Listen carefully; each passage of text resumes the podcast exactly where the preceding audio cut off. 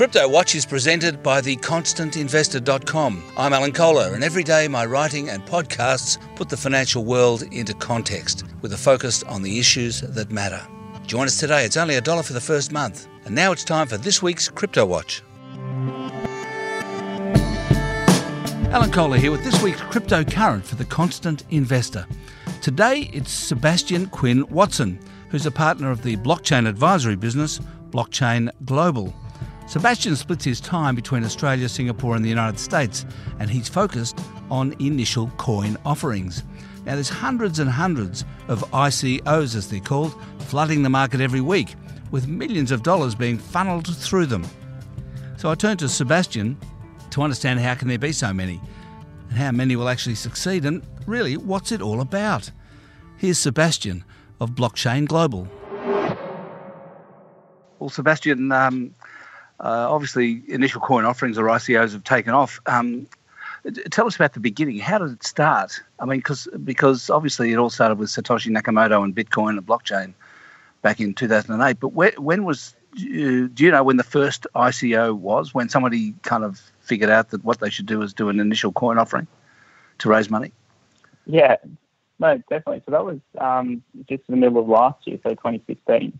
Um, and you know, some guys over in, uh, in the US figured out that you know they could actually um, you know build on top of a blockchain and issue a, a token. Um, people have been I suppose issuing tokens for mm, three or four years. Um, you know, we've seen some really interesting, unusual tokens issued that have had you know, next to no um, you know, relevance to the actual business that's underlying them um, you know, not too long ago, people realised that actually, you know what, we can actually go and sell these things and um, start feeding and incentivising a community, um, you know, and, and, actually building out a, you know, quite a unique business model. Um, and so we saw, I think the first ICO was, um, you know, the middle of 2016. Um, and what was and, that? You know, it was very, for a very small.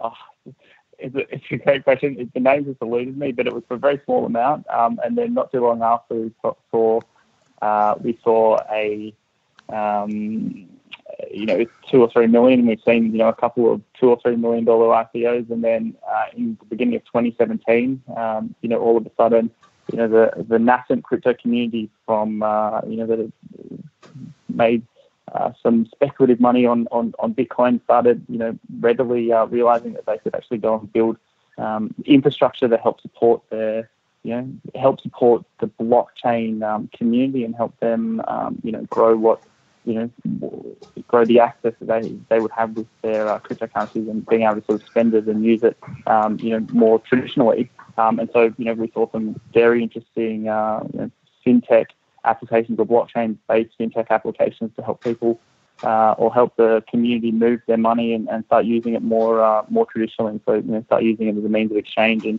um, you know, having more people you know interact with the with uh, with cryptocurrency and fiat. So you know, you see more exchanges um, launching. You see more uh, you know, sort of people funding um, for you know credit card style um, cryptocurrencies to allow them to spend their their cryptocurrencies into uh, you know. At, you know, all over in retail outlets globally, and, and where you know the relevant banking licenses would let them.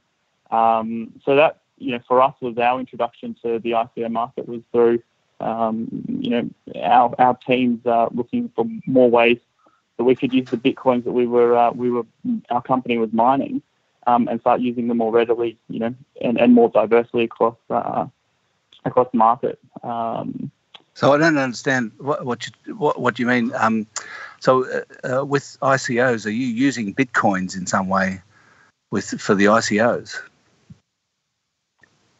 So, so Bitcoin is one of the major form of currency that is used as a um, point of where we purchase the token. So the, the acquisition of the tokens um, would typically come through Bitcoin or another major um, currencies, Ethereum. Um, so in that regard, it is sort of used as the means of exchange for purchasing the tokens. Uh, the, the the kind of wider point I was getting at is that um, you know there has at the beginning of this year there you know there was very few ways with which people who held Bitcoin could actually spend that Bitcoin in um, a traditional sense. You know, you, you don't have um, an off ramp into, uh, you know, if you own your Bitcoin, there was very few opportunities for you to go into a 7-Eleven or go down to, um, you know, go go to McDonald's and, and buy um, you know your um, your consumer products with, with Bitcoin. Um, but we've seen that change and change very very quickly over the course of this year with a lot of the innovation has been happening in um, in blockchain. So you know there are opportunities for people who own Bitcoin, Ethereum, and other currencies to go and use um, you know, to go and have a credit card that supports their spending habits with that. Um, you know, we've seen ATMs pop up all over the world that people are able to pull out, um, you know, pull out their Bitcoin and pull out their Ethereum from ATMs. A lot of these companies that are delivering those um, those services, some of them have, you know, raised the, the capital or have incentivized the community to participate on that network by issuing a token and going down an ICO pathway. Um, so you know, it's sort of virtuous in the way, virtuous circle in the way that you know people who had that cryptocurrency at the beginning have been spending it to support people who are building infrastructure for them to you know make it more you know accessible. Um, and and through that cycle, uh, through that cycle, it's also seems to um, you know have meant that more people can participate, and you know there's been a boom in the actual you know I suppose um, interest and demand for the for cryptocurrencies generally. And, and one of the things that's fueled that is uh, is the uh, you know is people investing or buying tokens for companies that are um, are growing the network. So, so uh, the the the one uh, ICO that we've had some uh, exposure to is is Power Ledger's POWR's Powers, because uh, we interviewed Jemma Green about that. Now, um, from what we understood in that interview, the the Power tokens were a kind of crowdfunding. I mean, Jemma didn't like that expression too much. I think it was, uh, but it is the case that the tokens do have a use in uh, in in people using their um, their platform to trade power. Um, so that there is a you know a sense in a sense buying those power tokens gives you the right in some way to use their to use their platform. So there is a value to them is that is that a characteristic of most ICOs that that in a sense they're an uh, they're a crowdfunding pro- uh, process where where the tokens are used as a sort of a pre-sale of the product? I think in certainly in Australia that's been the form with which I suppose at least ASIC has come out and said that they um, you know have taken a very you know very strong view on saying that most ICOs look to uh, look have a look and feel of the crowdfunding, um, and certainly the they've given guidance on um, you know the regulation that you know is in that they have that supports that, which is crowdfunding uh, regulation. Um, I suppose globally, I think you know there's still a lot of questions being asked. I think you know a good, high quality, well done ICO is has the feature that it is um, selling a token that has uh, value to the user um, the person buying it is buying it to actually engage with that ecosystem. So the people buying power tokens are buying them to be able to, you know, trade um, trade power when you know when the relevant um, infrastructure is in place. Um, you know, in, in, in parts of the world, and I know that people in you know Fremantle, for example, can go out and trade power tokens, and you know, be you know, there's projects you know in place where that that is very possible, um, and certainly you know that will only continue to expand.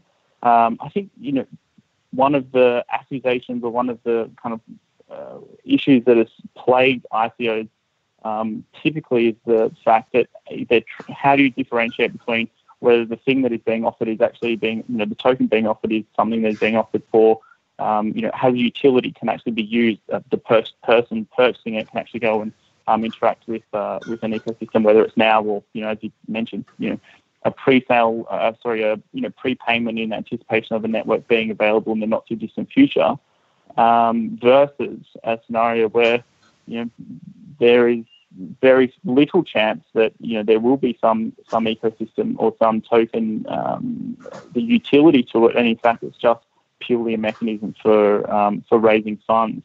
And I think that that's something that the you know regulators globally are really trying to pinpoint and directly, um, you know, put some bright lines around where, um, you know, where that utility aspect sits and where, you know, it becomes very, where an ICO and it becomes just a, not even a crowdfunding, but just becomes a, you know, a security style, um, you know, capital raising, um, you know, process. And I think um, places like the US and Singapore have been very clear and very articulate. The regulators have been very articulate in, um, you know, pinpointing some very clear scenarios where with which, um, you know, it does where there is utility to it, and it is, uh, you know, there is a people buying into a, an ecosystem and buying a token that has use versus they're just buying something that is called a token but is actually just a security or a share. Yeah. So, um, do, do, you think it's a good idea for people to invest in in an ICO? Has it worked out quite well for the investors in them? Uh, and secondly, is it is it a good idea to invest in one of the smaller cryptocurrencies as opposed to Bitcoin or Ethereum? Yeah, I mean, investment's a curious word. I think that in in um, depending on where you are, we take a strong view that people should be buying tokens because they have value and they want to be using them for the thing with which that company is uh, is proposing. So you know you're buying power tokens with the with the anticipation of being able to trade um, trade energy. Certainly, I think if you take the you look at you know the regulated security offerings for ICOs that have happened, um, and the US is a hotbed of um, having excellent and uh, you know well regulated ICOs. Certainly, those seem to have been um, fairly, I should say, fairly successful for um, you know for from an, from an investor point of view. There's been a you know a, you know, a dollar for dollar return. Um, I think the, the major 20, um, the major 20 crypto, you know, currency, um, you know, that have come through initial, initial coin offering, uh, you know, up, you know, multiples on which they were, uh, they were sold. So, you know, that speaks to, you know, sound investment decision, um, you know, high, high return on investment. Uh, for those guys, I think a lot of hedge funds that are actively participating in the, you know, and taking that view that they're going and investing in, uh, in ICOs have done extraordinarily well. Um, you know, they're, they're, they're, typically sort of looking at five, between 500 and 1500 percent return per annum. Um, so, you know, I think those are uh, you know fairly exceptional. Um, you know, to your point, should it be should it should people be considering uh, the smaller the smaller non-Bitcoin um, you know cryptocurrencies? I think you know, certainly I think you should be looking at um, the market the, the market is bigger than Bitcoin. Um, you know, the Bitcoin is Bitcoin is the headline grabbing or is sort of the pull in, but the use case of um, of companies, the, the, those that are using blockchain to really come up with some um, incredible innovation and things that will have, or companies that will have, um, you know, will be there in you know two years and five years and twenty years, you know, long after the, the, the funding that they've uh, they've asked for or tokens that they've uh, sold, you know, the funding from that runs out, I certainly would say that you will still see um, a substantial number of you know very innovative companies that you know will stand the test of time as both uh, you know utility and I suppose also a uh, an investment proposition. Um, I suppose the question is how do you choose? I mean, if you're a, um, if you're coming into this, how, how, do you go about finding which one to invest in or to, to speculate on? I mean, yeah really? Yeah, it's a great question. I think I think this weekend, I mean, just in terms of numbers, this week we saw 150 ICOs come to conclusion. So you know, finish their funding rounds, and we sort of see uh, about 30 to 40 are kicking off this week and next week um, globally. You know, we've seen maybe 2,000 ICOs um, this year that have either you know have have gone through and finished, or are just about to finish by the end of this calendar year. So it is there is an extraordinarily diverse amount of companies out there, you know, all, all sort of prying for the for the investment dollar or for the token, uh, you know, token buy dollar. Um, you know, it, it, it, comes back to fairly fairly straightforward principles in, in terms of how you would pick any business. Now, is there an underlying um, business model there? Is there a um, you know, is the team and the founder um, you know, credible and, and, is the story that they're or the business plan that they're proposing, you know, seem viable? Do they have a track record? Um, you know, all of these things that I think sit within the realm of uh, early stage, you know, early stage, you know, venture capital style investment. I think the kind of questions that um, you know people ask of, of startups, um, you know, are, are, sort of the same style of type of uh, rigor that you know investors should be bringing to the ICO space. I think um, you, know, you will. The market has changed extraordinarily fast this year. We've seen people raise a lot of money off nothing more than you know, a slideshow um, or a white paper. Um, that that is changing very quickly. I think there is not. No, I think there is less and less of those companies um, raising the numbers with which they expect or are proposing to raise. So we see, um, you know, 75% of the ICOs that have occurred in the last quarter, only uh, 75% of those have failed to, to raise the, um, the, the proposed minimum that they had set for themselves um, for their token sales. Um, and, and that probably and that speaks directly to uh, I think the, the market's becoming much more rigorous in asking those questions, asking very sensible, very simple questions. Is this a sound investment? Do we see what a future within, you know, this company's application of blockchain? You know, do we believe in that? Um, you know, yeah, but but you, Sebastian, you're, you're, but, but, but Sebastian, if if there's 150 concluding this week and another 140 next week, I think that's what you said. I mean, they can't all be yeah, that's right. uh, significant, substantial uh, businesses with good business models. They can't, it can't possibly be. I agree. I, 100% agree. I, I, that's exactly what I'm saying. I, I would say that there's you know, a, a huge amount of those. Well, we don't we don't uh, we say no more than we say yes to um, you know one investment and two in terms of um, you know when when we're doing any advisory work. Um, you know there are I think you know you've seen you know, taking a walk down the the, the, the sort of shadier side of, of the crypto world, you know, you've seen um, of the three and a half billion dollars that's been raised or you know sold in tokens this year, we've seen 160 million of that that that stolen. So you know, there's sort of five percent of the funds that have been in, you know looked to be invested have been uh, have been scams or have turned out to be sort of stolen by by hackers or the like um, in in that space. Um, you know, right. The founder of Ethereum, the second. Yep, so you were saying the founder of Ethereum. He's come out. Yeah, he, he's come out and said that you know 97 or 99 percent of um, IPO companies going down an IPO path will fail. Um, and you know that those numbers, you know, uh, speak to the early one, the early stage nature of a lot of the companies, and two, um, I think a propensity for some some teams to not be um, even going in there to actually build a company, but certainly going into uh, you know exploit a, a, market that is you know, very, very, um, and not taking the, the, the, relevant time to actually ask sensible questions before investing or before spending so money. It, so it's it's a classic bubble, isn't it? I mean, it's it's clearly with all the activity, all the ICOs, the money raising, the scams, and so on. It's it's it's kind of similar to what happened in the late 1990s with um, internet companies, surely, with with a similar outcome. Yeah, you would think.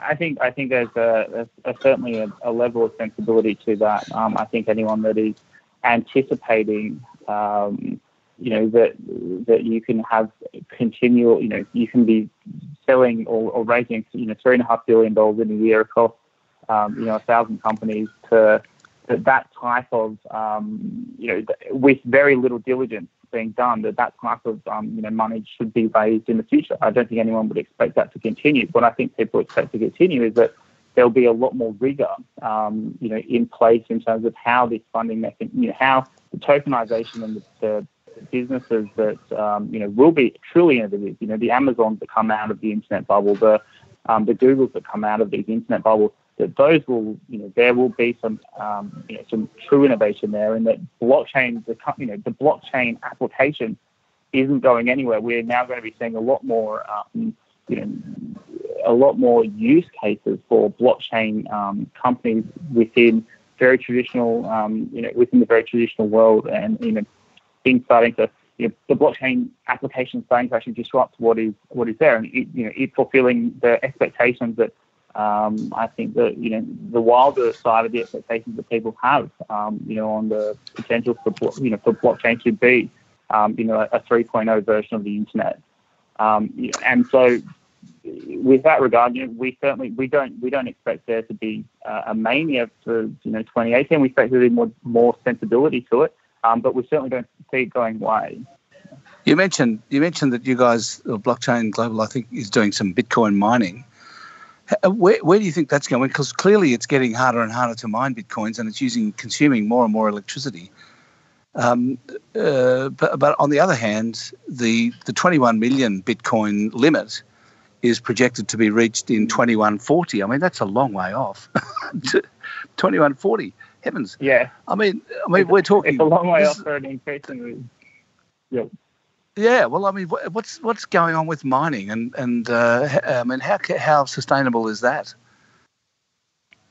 Yes, I mean, certainly with there's there's there's a lot of different ways now, or a lot of different um, incentives or currencies with which um, you know people who are mining um, you know are rewarded. Bitcoin is obviously the most significant, but there are other examples such as Litecoin and um, and the like that you can utilize depending on the actual hardware that you have. You can actually, you know, switch off and, and mine another style, uh, you know, another another um, cryptocurrency. But speaking more directly just to, to Bitcoin, I think you're right. You know, it is it's inc- increasingly competitive. Um, you know, the rewards are obviously still very much there. You know, the price of Bitcoin is at record highs, and uh, and so the incentives around supporting the transactions in that network are, um, uh, you know, are in place. Um, you see a huge amount of money being poured into, you know, through capital markets in places like Korea and Japan to go out and fund um, additional mining operations throughout the world. So you're seeing, I think you're seeing it become much more competitive. Um, you're seeing a much more, you know, you're seeing probably much more efficient um, efficiency coming into the market. People who are no longer sort of casually in the back in their backyard, you know, in their you know, sort of putting it in their in their garage, um, you know, a couple of mining units and, and just plugging into Energex. I think those type of that type of um, mining operation is, is going to become less profitable um, and, you know, and, and, less relevant you know, for reasons we spoke on, uh, such as the cost of electricity. Um, but really, what it does do is it, it uh, you know, there is still incentives in the in the in the market for people to go out there. There's a lot of um, you know tailwind and, and money supporting um, the expansion of uh, of those mining operations, and um, certainly, you know, it's just pushing it's pushing the infrastructure into places where it's uh, you know where the lowest cost electricity you know seems to be. So all, all the you know lowest cost of um, development. So places like Iceland or um, you know South America or in uh, in rural China, you're, you're sort of seeing um, seeing those those areas expand and, and you know at the moment there's, there's still sufficient reward and sufficient incentive for people to um, to be deploying hardware in those places. Um, so we don't really see that changing. I think you know if the cost of if the price of Bitcoin, you know people talk about the intrinsic price of Bitcoin that you know if if it dropped below a certain point, at what point you know when would it no longer be an incentive for the current infrastructure to keep mining? And I think you know that's uh, still at a, at a price point um, below a thousand dollars US for, for Bitcoin, and so you can see there is uh, you know a fairly large um, you know there's a fairly large gap that even you know the, the Bitcoin price would have to drop substantially to um, warrant people no longer wanting to uh, to go out and mine. Fascinating. Well, great to talk to you, Sebastian. Thank you. Oh, cheers, Alan. Thanks. That was Sebastian Quinn Watson, a partner of Blockchain Global.